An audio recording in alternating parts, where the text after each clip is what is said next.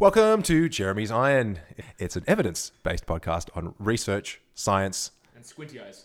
and squinty and squinty eyes. You, you just no, you just made squinty eyes. That's not a racist thing. This is part two of our show on meditation.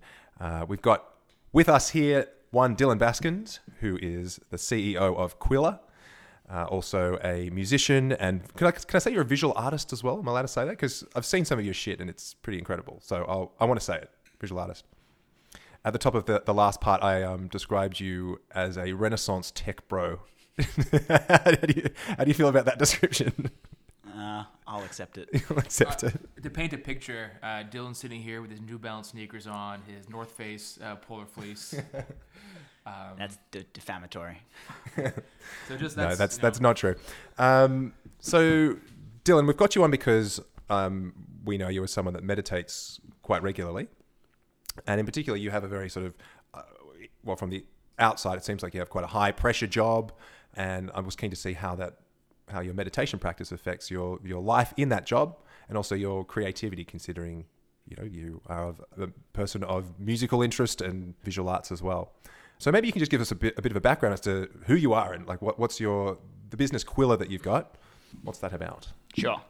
Um, so Qwilr, the, as a product, is kind of a, a new breed of document tool that leverages all the, the powers of the web um, and sort of injects that into the, the old school world of documents. So, you know, they work across devices, they look as beautiful as, as websites do, and they plug into all the, uh, all the other software that powers a business. So CRMs and analytics and payment, uh, security, all that kind of thing. Um, yeah. And is, is it a is it billed as like a, a rival to sort of Microsoft, a, mi- a rival to, to Word? Do, do you use it instead of trying to do your own stuff it's, on? it's all about when you're facing the outside world and you're trying to persuade persuade someone of your your vision. You've got something compelling you want to communicate. That's when you reach for something like Qwilr. Hmm. Okay, and, and presumably you've got quite a big customer base at this point. It's good. We're, we're, I think we're more than 50 countries uh, around the world. Mhm. Um, yeah, I mean it's you know hundreds of thousands of, of users. Right, and and I mean I, I, I've tried it myself and I've, I've used it a few times. It looks it's it's pretty cool. what got you into this? Were you always into that kind of digital design? Um, I actually started very young, so I started programming at about 10, um, and then all the Visual way. Basic. Uh, C. we went right into the deep end.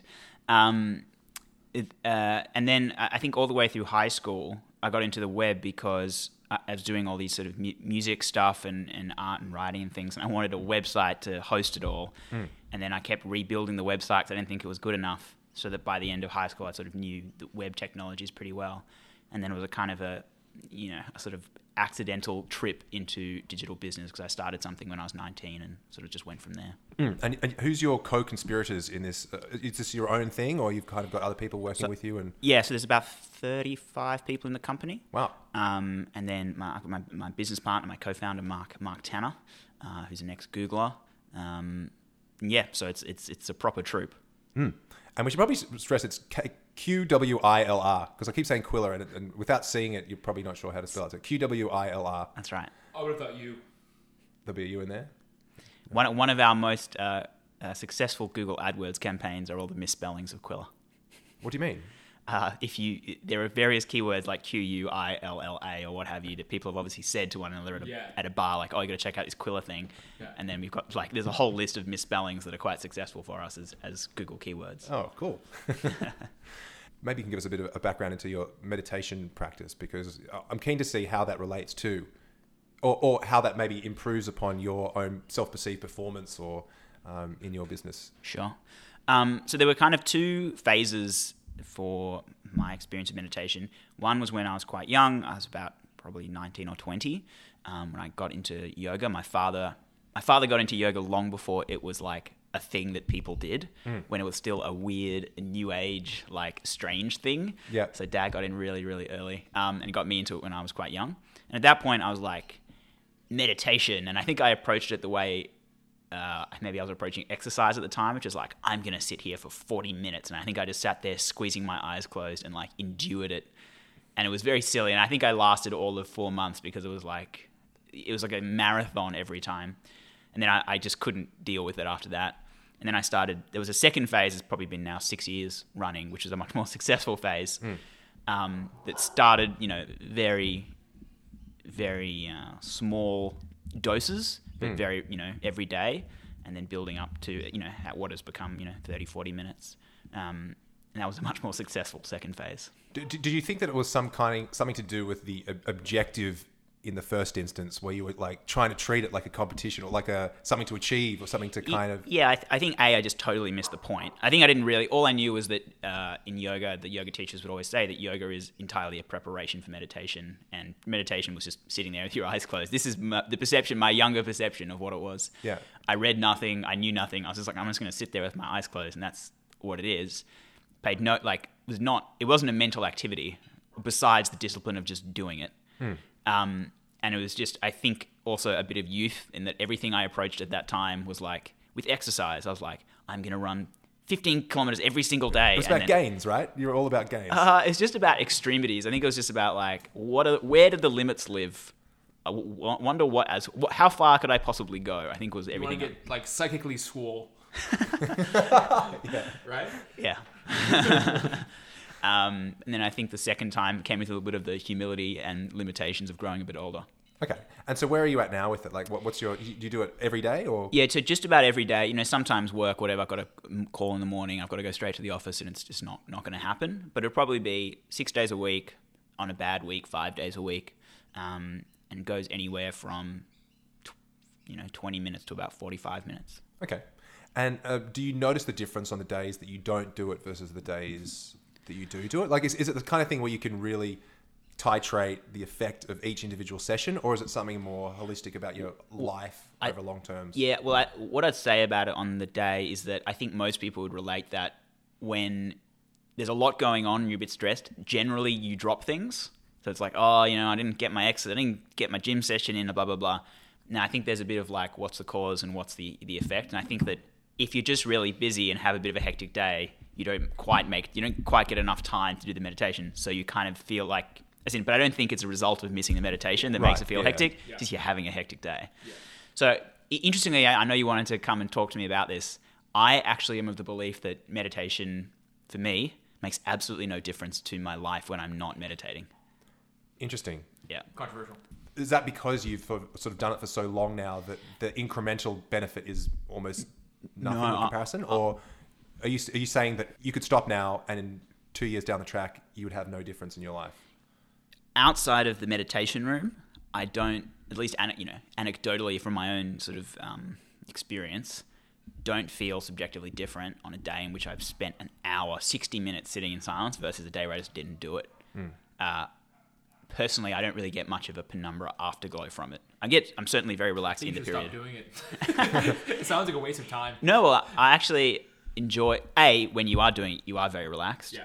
And I, what I will say about it during the period that I am there is that um, I do think maybe you guys will get into this, but I do think there is some sort of level of um, thought clarification that comes out of it. Not as if you're, not in the sense that you're sitting there and you're like, ah, E equals MC squared, of course.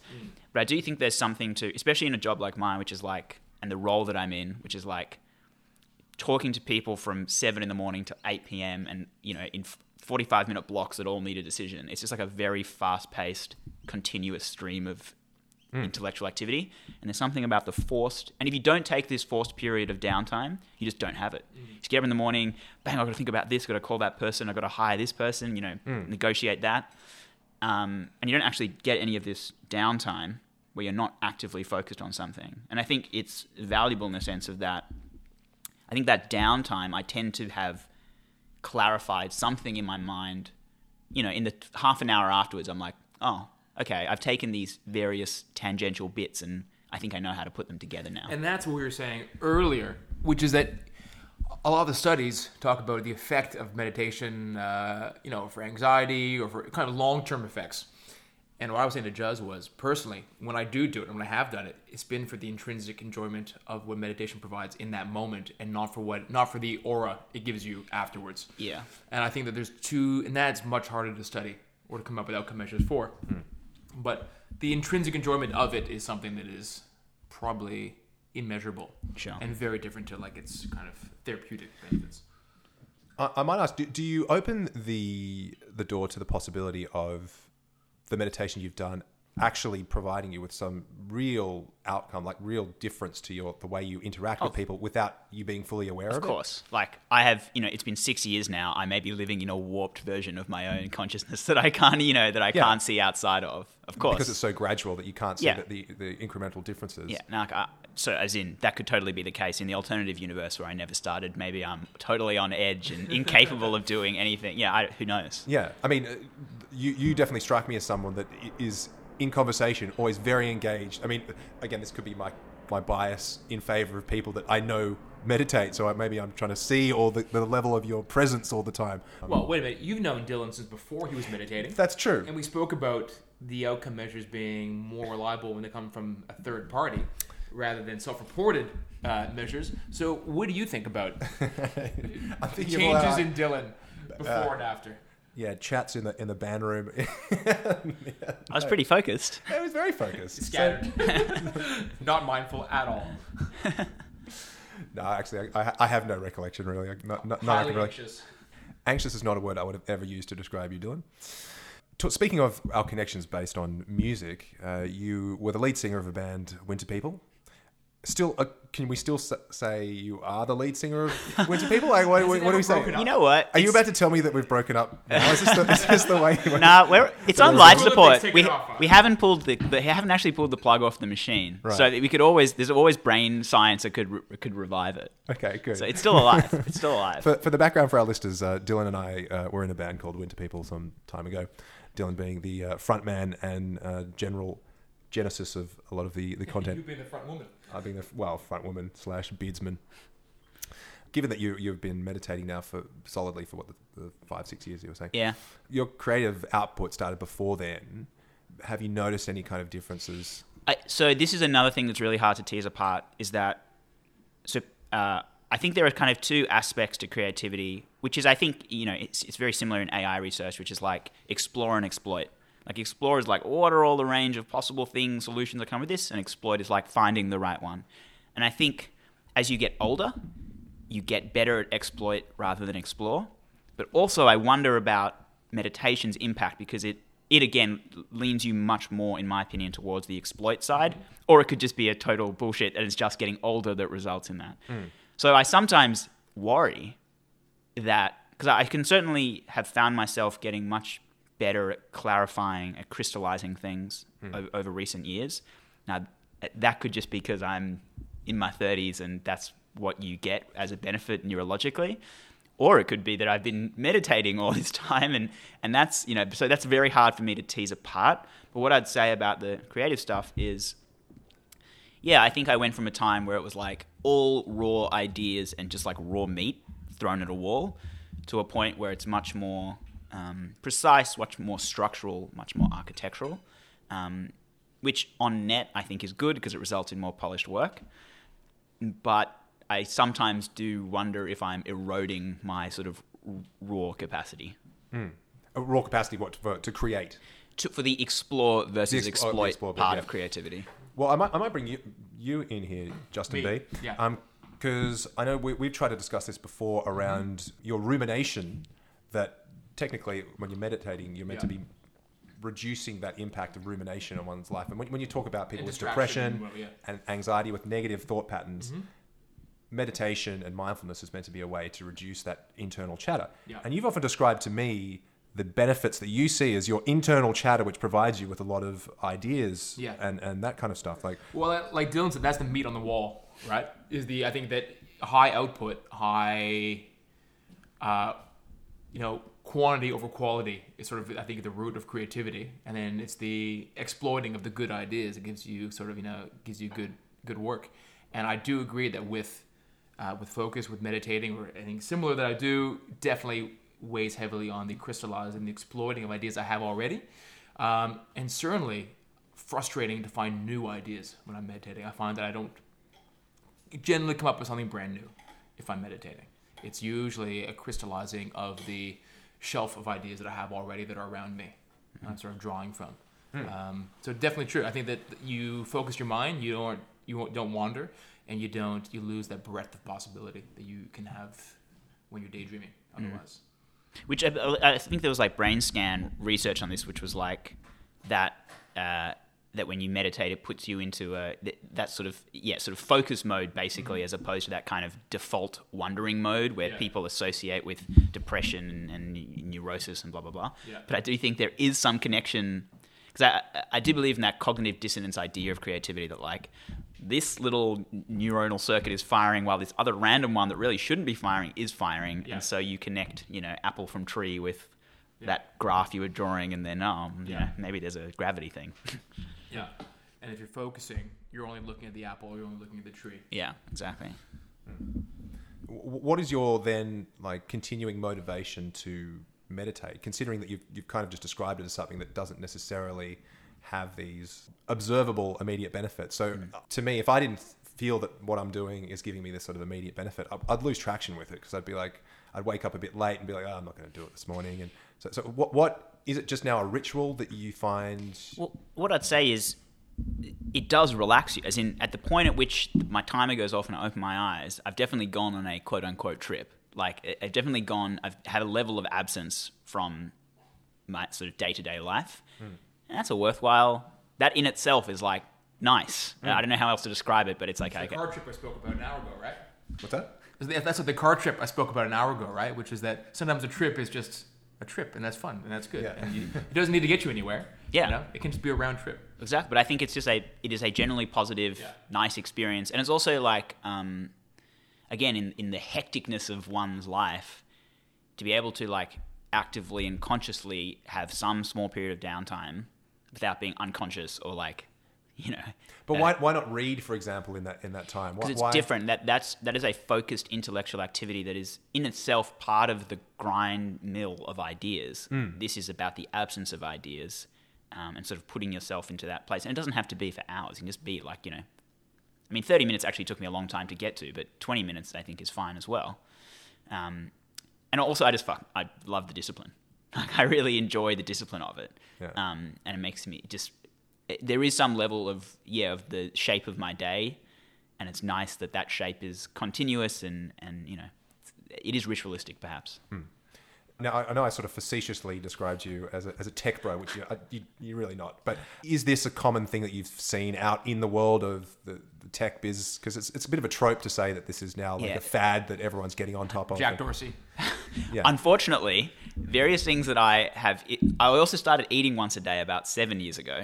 Right. Um, so that, that's straight of the, the tech bro playbook as well, isn't it? But yes, uh, I was definitely into it before it was cool, but it's now absolutely 100% tech bro. Not even, I mean, it's just Silicon Valley Yeah. is, is all about this stuff. Yeah. But then, I mean, I, I think uh, I haven't met that many people in the tech industry yet who have actually maintained it for some long period of time. In the sense of like, you know, there's always self improvement going on in the in the Silicon Valley world or startup world, but I haven't haven't met serious meditators yet. I'm sure. I'm, I'm sure there are. Hmm. And I'm sure that meditation is as valid as anyone else's. Sweet. Well, thanks for thanks for joining us on the Jeremy's Iron podcast. Dylan Baskind, Guest number two, right? guest number two. Um, yeah, so if you if you like what we do, it's Jeremy's Iron Podcast at gmail.com if you want to get in touch or suggest uh, other people, or if you want to come and uh, talk to us. If you've got a story to tell, something scientific perhaps. Or if you are uh, deaf and not on the web, we can send out transcripts, paper transcripts of the episode for those who want to keep up to date. In Braille if you're also blind as well. Absolutely. If you're blind and deaf, we can send you a braille transcript. Yep. Oh, very good.